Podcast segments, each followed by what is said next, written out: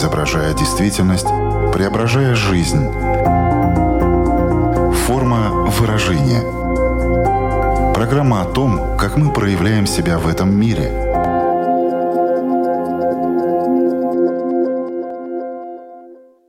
Здравствуйте! Меня зовут Александра Плотникова. В эфире Латвийского радио 4 программа «Форма выражения». Приветствую вас также, если мы встретились с вами на одной из крупнейших платформ подкастов. Умеете ли вы слушать? А слышать – это два разных глагола. Оба играют очень важную роль в отношениях.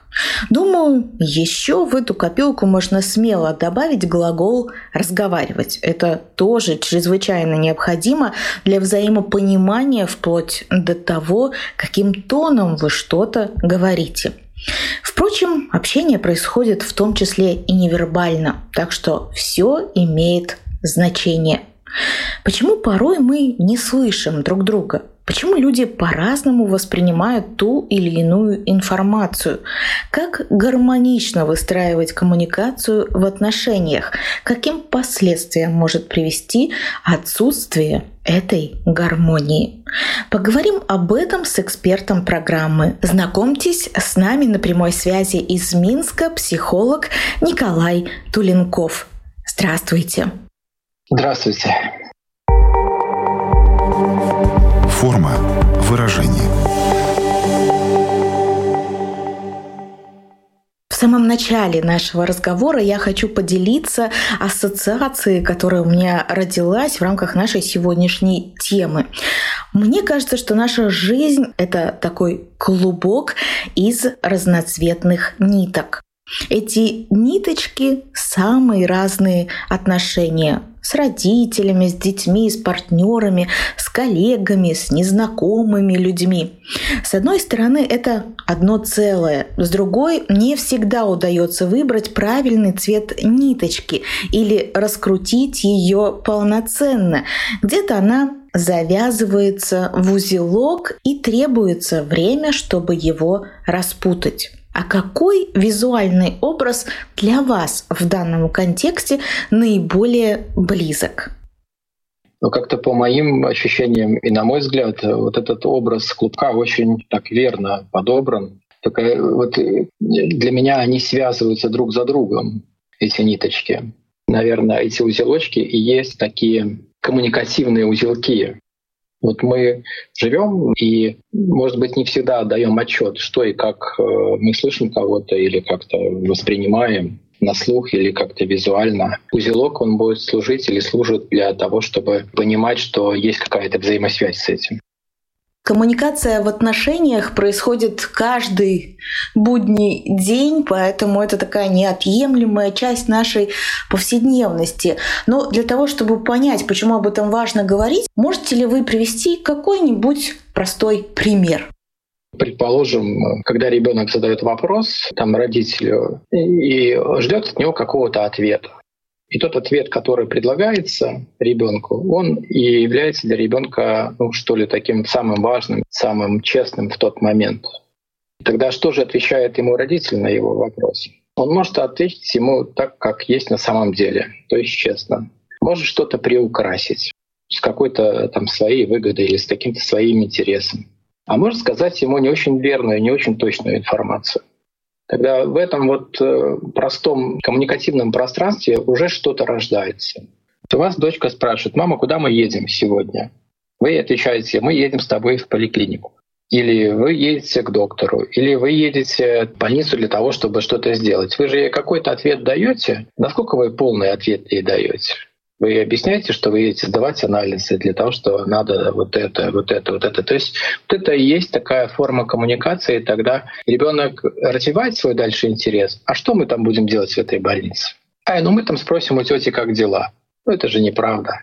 Э, важность э, коммуникации в данном случае, в данном примере, оно дает, что ли, быть открытым в общении между родителями и ребенком, тогда устанавливается более тесная и более доверительная связь. Здесь будет уместно отметить, что родители вообще первые люди, с которыми мы вступаем в коммуникацию, но, как правило, это происходит именно так, поэтому актуальным становится вопрос, какие ошибки допускают они в ходе создания этого фундамента, с которым мы потом выходим уже в большую жизнь, взрослую.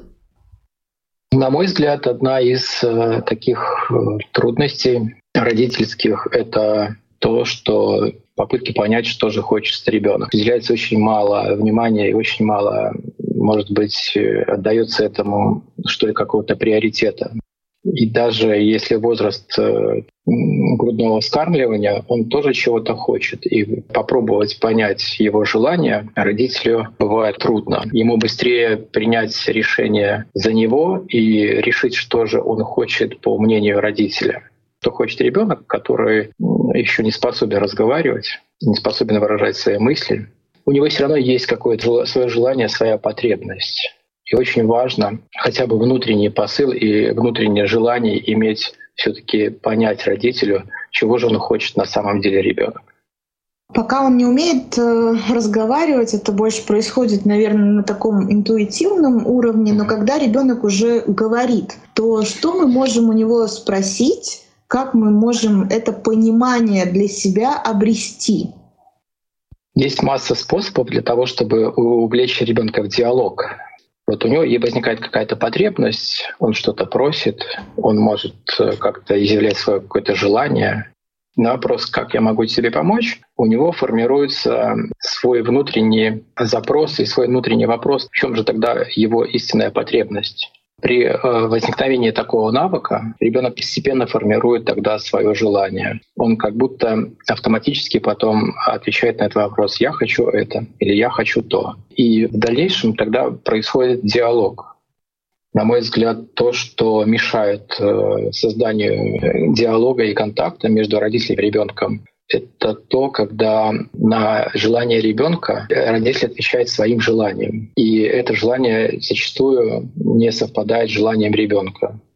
Вот это одна из таких грубых ошибок, которая впоследствии создает э, трудности в самой коммуникации между родителями и ребенком прежде всего, а дальше между этим ребенком взрослым, когда он уже подросток, когда он уже молодой человек, юноша или девушка, когда он э, живет в своем социуме, создает свои семьи. И это все проецируется в его отношениях дальнейших.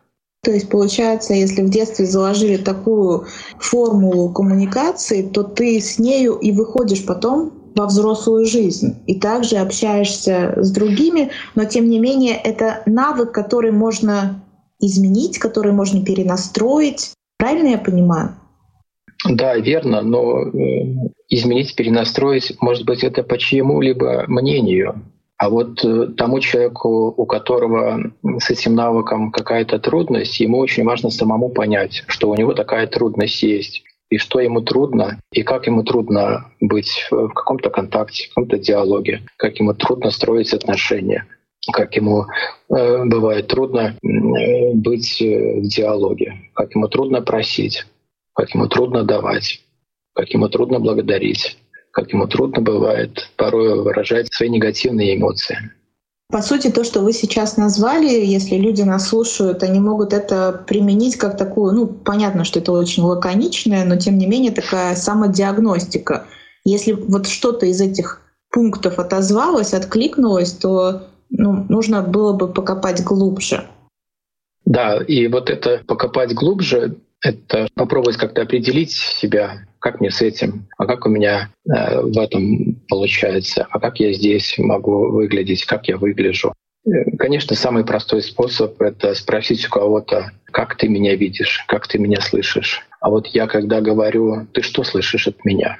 А вот я, когда задаю вопрос, как это звучит? А вот я, когда прошу у тебя, что я имею в виду?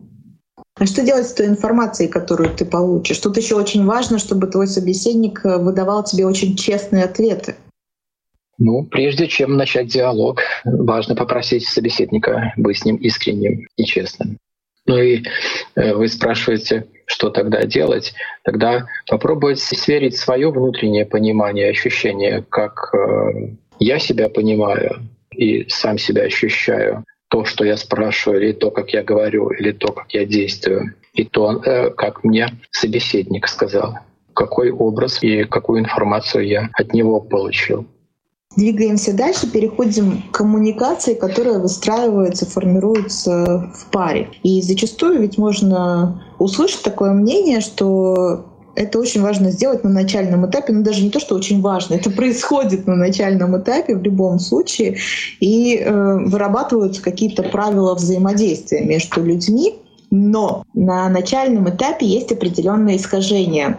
Как правило, оба партнера готовы слушать, слышать, и потом как-то это э, желание, оно как-то все меньше и меньше становится. Вот как все-таки важно формировать коммуникацию между партнерами, если они только-только вот находятся на этом начальном этапе отношений?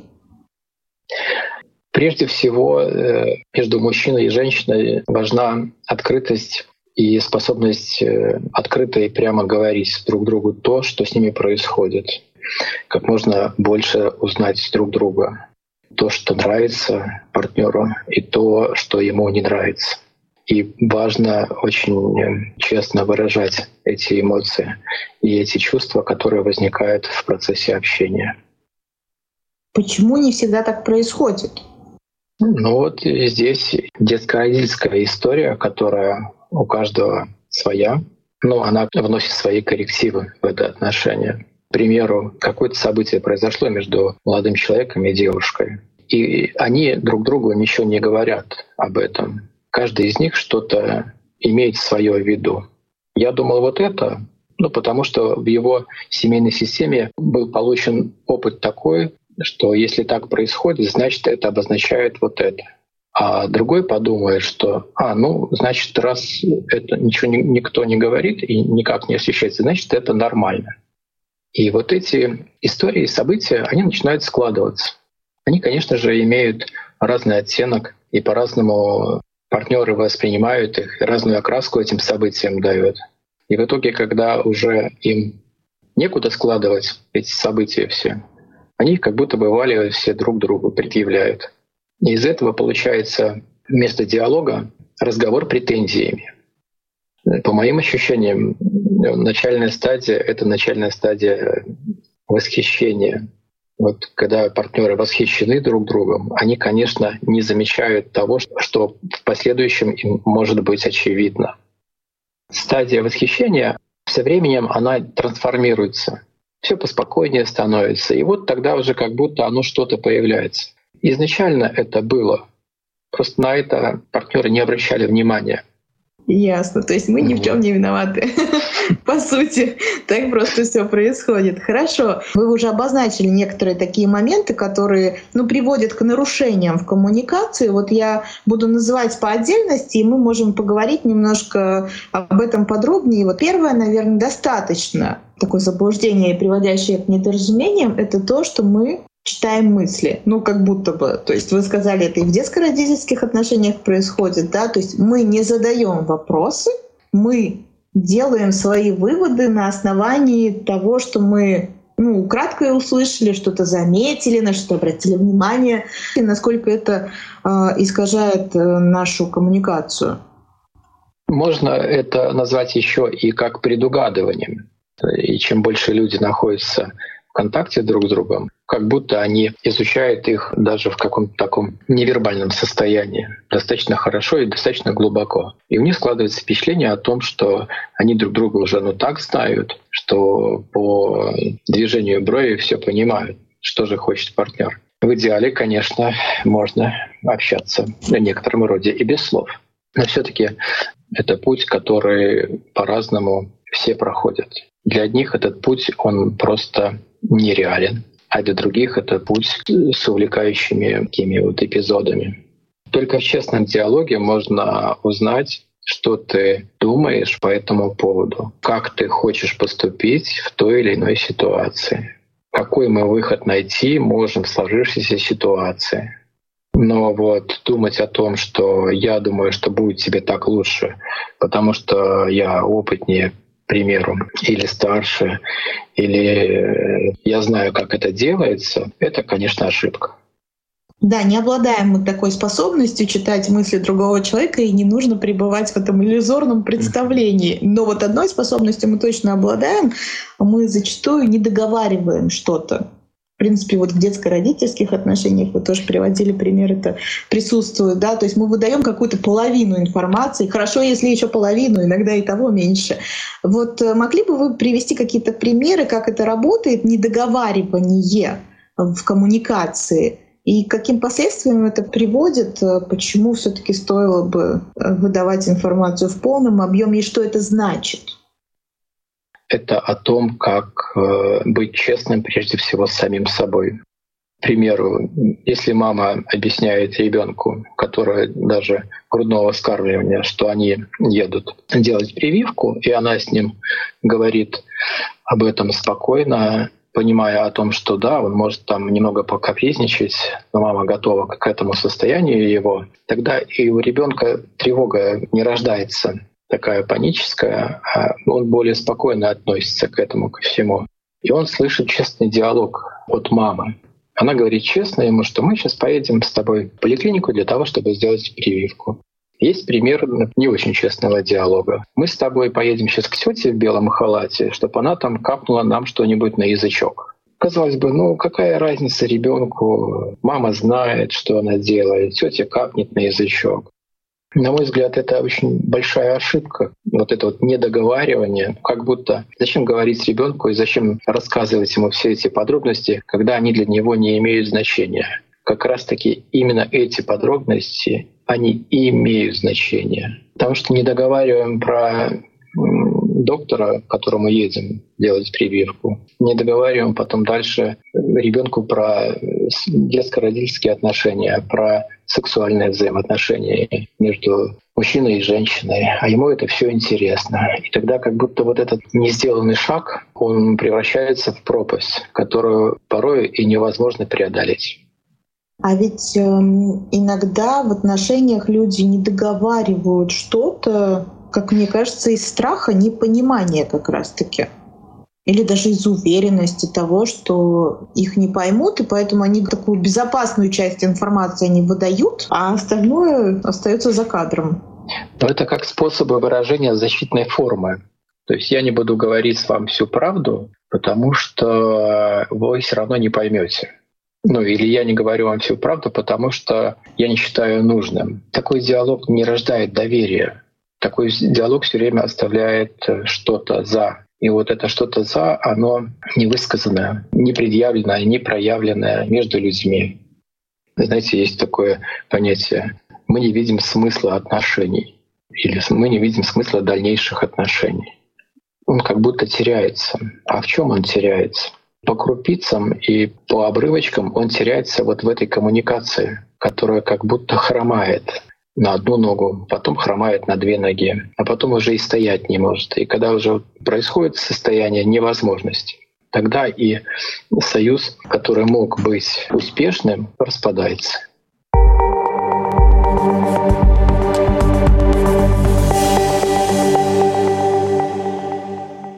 Следующая позиция у нас э, обобщение. Когда мы говорим «ты всегда», «ты никогда», «вы все».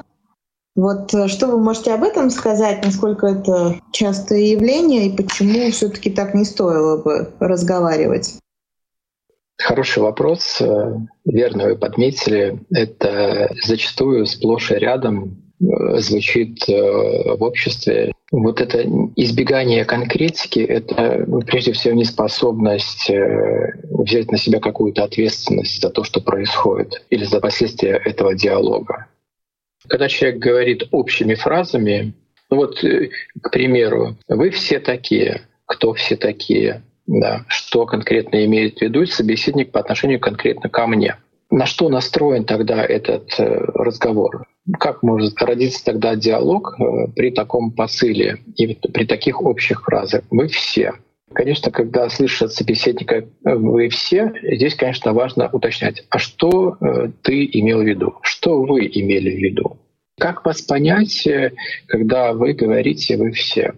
Очень важно для себя, что ли, не, не погружаться в состояние вопроса собеседника — давать себе возможность слышать, что человек говорит, какие слова он употребляет, вносить тогда эту ясность э, в диалог. Мне сейчас очень трудно разобраться вот в том, что ты сказал. Ты можешь повторить еще раз?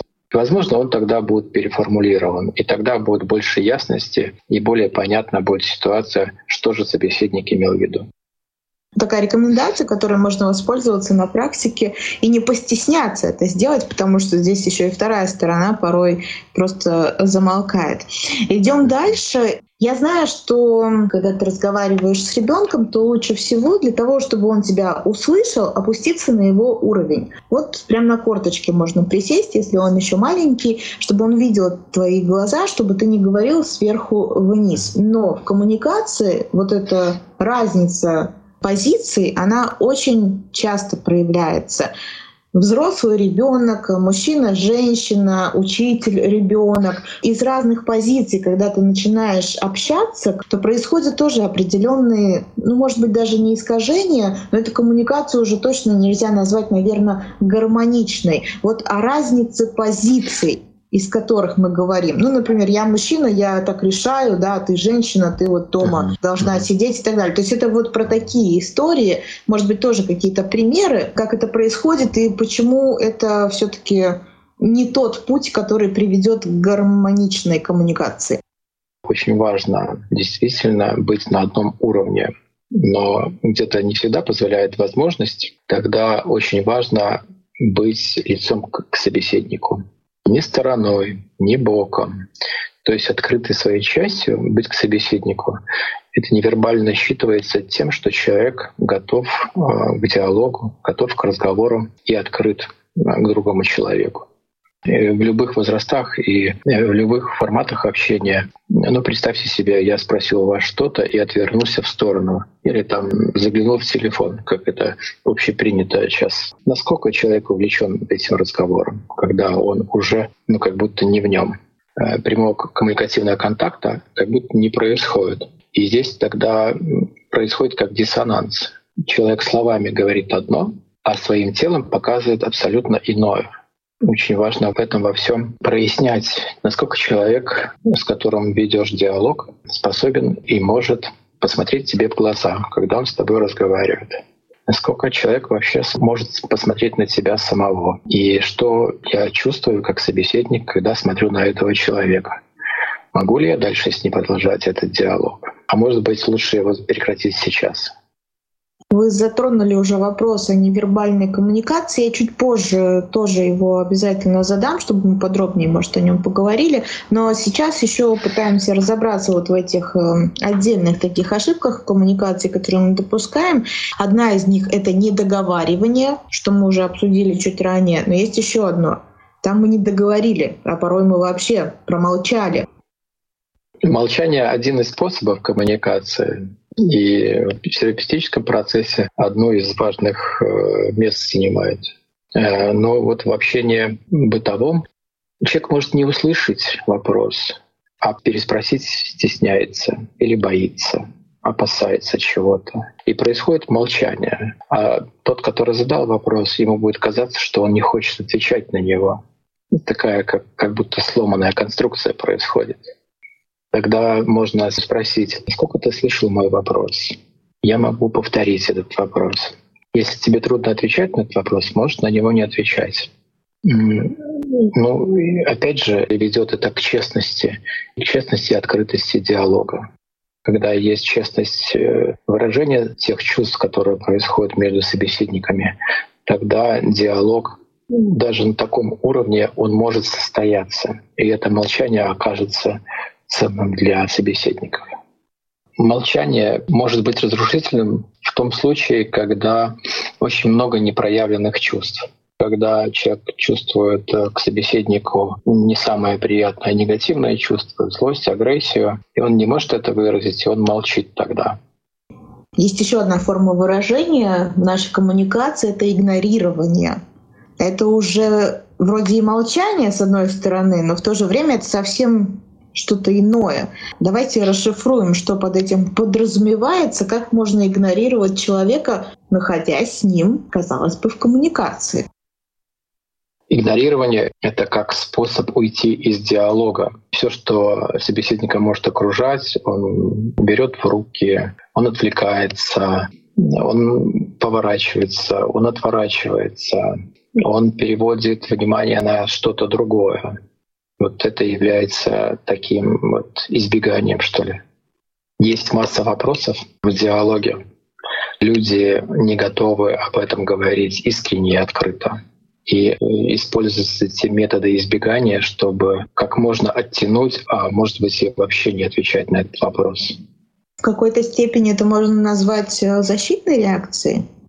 Абсолютно верно. Такое, как заговаривание, может быть, засмеивание, может быть, уводить там своими какими-то невербальными действиями в другое. Ну вот опять прозвучала формулировка невербальные действия. Давайте перейдем к невербальной коммуникации, потому что очень многие могут думать, что вот есть коммуникация, есть поведение, но на самом деле вот эти две составляющие, они сливаются, наверное, во что-то одно целое. Ну, то есть говорить ты можешь одно, но язык твоего тела выдаст тебя с потрохами. Да, так э, и есть. Язык тела, он существует, и он порой иногда говорит больше, чем человек э, со своим каким-то коммуникативным высказыванием, своим каким-то выражением. Наша коммуникация, она настолько естественна для нас, невербальная коммуникация, что мы как будто ее и не замечаем. Наше естественное поведение тела, руки, ноги, голова, мы моргаем глазами, мы шевелим губами, мы улыбаемся. Как-то сидя на месте, мы можем ногами там сучить или как-то их там перебирать, руки между собой складывать и так далее. Перечислять можно бесконечно. Невербальная коммуникация считывается, даже не осознавая этого, партнерами или теми людьми, между которыми происходит диалог насколько они настроены решительно, насколько они настроены а, открыто к этому диалогу. А, от этого и происходит их положение тела по отношению друг к другу, насколько спокойно и расслабленно они себя э, чувствуют, насколько у них э, дыхание слажено с их речью, а, насколько вот прерывается или не прерывается их предложение, насколько большие паузы между предложениями, вот это все, оно и складывает такую картину э, в общем таком посыле. Много-много проявлений, и если их так вот немножко взять и по отдельности рассмотреть, то тогда создается вот э, впечатление о риторике посыла, о том, что человек хочет сказать на самом деле. Важно обращать внимание на то, как э, ведет себя с вами собеседник.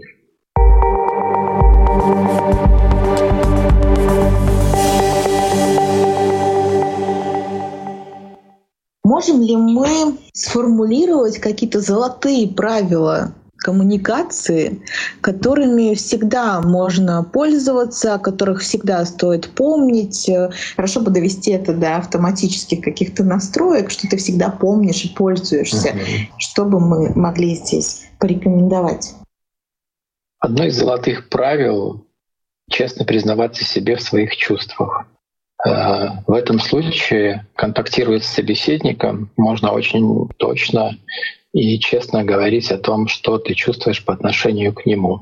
Вот что смущает тебя в нем? Какое поведение его невербальное? Может быть, э, там, тон голоса, его резкость, его постановка вопроса как-то режет. И тогда вот эти честные признания самому себе, они будут давать возможность как минимум задавать наводящие вопросы больше интересоваться о том, что собеседник имел в виду, что он хочет спросить у него. Тогда это вот такой как внутренний ориентир будет для того, чтобы доверять самому себе то, что я вижу от собеседника. А как правильно реагировать в тех случаях, когда ты видишь что есть определенные нарушения в коммуникации, искажения, возникают недоразумения, конфликты. То есть что-то поломалось вот в этом механизме коммуникации. Первое, что нужно сделать, опять-таки узнать, что сломалось, почему сломалось. Прежде всего важно почувствовать себя в этот момент и свою способность и готовность дальше продолжать этот диалог. Насколько он значим для самого себя. Можно сказать, э, что я не выдерживаю этого диалога. Я не понимаю, что ты спрашиваешь у меня. Мне трудно разобраться в том, что я слышу от тебя. То есть говорить от себя, как мне самому. Есть и агрессивные диалоги, тогда, когда, ну, может быть, кому-то чего-то хочется достигнуть или словами, что ли, может быть, где-то вот, заставить, принудить к чему-то. Здесь очень важно выстраивать границы и понимать свою какую-то степень того, что можно со мной, а что нельзя. Если я чувствую, что со мной недопустим такой диалог, я могу очень четко ответить, остановись, пожалуйста, со мной так нельзя. Я не желаю дальше продолжать этот диалог. В любом случае, слышать и слушать — это такое искусство, которому нужно учиться. Это не врожденная какая-то наша способность, это нужно годами практиковаться. И мне кажется, вот эту часть э, разговаривать очень немногие применяют на самом деле. То есть есть такая поверхностная коммуникация, а дальше уже более углубленная, это все-таки нужно приложить определенные усилия для этого. И где-то, как я уже говорила ранее, не постесняться вот задать эти вопросы, да, вот э, скажи, почему, как разбираться в этом, как в таком конструкторе. Вот э, на это у многих не хватает ни времени, ни желания, мне кажется. Знаете, Александра, этот э, внутренний вопрос, вот э, у меня был какой-то такой период, я очень стеснялся, а как это зайти к начальнику в кабинет и спросить у него там обходной лист подписать. Я просто исходил из стыда какого-то и не мог зайти. И каким-то образом мне так складывались события в моей жизни, что мне приходилось заходить. И все-таки я шел в этот стыд и в свой страх. Очень страшно было преодолевать это. И когда вот этот страх преодолеваешь, он как будто дает какое-то ощущение свободы, что я свободно могу спросить, я свободно могу сказать. И от этого мир не рухнет, и никто не развалится. Если я просто спрошу, я просто сказал о себе, я думаю, что на этом мы сегодня можем поставить точку в нашем разговоре, потому что, конечно, он э, может продолжаться и продолжаться. Тема очень объемная, но в то же время такие базовые вещи мы успели озвучить, а все то, что касается уже таких индивидуальных особенностей, если слушатели обратили на это внимание, что у них есть какие-то трудности, ну, во-первых, мы подсказали, как их можно решать. Конечно, в индивидуальном порядке это нужно уже делать вместе со специалистом. Ну и плюс ко всему вы вот в конце мотивировали и вдохновили на то, что с этим можно справиться. Да, наверное, на пути всегда стоит этот страх. Но с ним можно справиться, и это очень-очень важно. Еще лично для меня было таким открытием, что про отношения, когда мы говорили про коммуникацию в отношениях, что это в первую очередь разговор про честность даже когда готовилась к программе, не подумала бы, что именно к этому в итоге приведет. Про честность и уважение, причем как к самому себе, как к самим собой, так и к своим э, собеседникам, ну и в принципе к своим партнерам по жизни, которые есть. И это все на коллег и на друзей, я думаю, переносится, да, то есть формулы, uh-huh. они же одни и те же. Uh-huh. В завершении нашей программы, резюмируя все то, что мы сегодня обсуждали, что бы вам хотелось, может быть, еще раз э, подчеркнуть, выделить или просто пожелать нашим слушателям? Мне хотелось бы поблагодарить вас за такую возможность выступить у вас э, на радио. Ну, а для наших слушателей, э, конечно, хочется сказать, вот э, вы резюмировали в конце нашей передачи о врожденности навыка. Вы знаете, может быть, иногда не обязательно слушать внимательно, но прислушиваться и прежде всего к самому себе, что со мной происходит, а что я слышу от собеседника, это очень важно. Напомню всем, что эти слова в конце сказал наш эксперт, психолог Николай Туленков. Большое вам спасибо, Николай, за то, что нашли время, возможность поговорить об этом открыто, честно. И я надеюсь, что это было очень полезно для многих. Спасибо. Спасибо. Я, Александра Плотникова, говорю вам до свидания. Встретимся ровно через неделю. Но помните, что слушать нашу программу можно не только на радиоволнах, но и на крупнейших платформах подкастов. Это Apple, Spotify, Google подкасты, CastBox и Яндекс Музыка. До встречи. Пока-пока. Отражая время, изображая действительность, преображая жизнь Форма выражения. Программа о том, как мы проявляем себя в этом мире –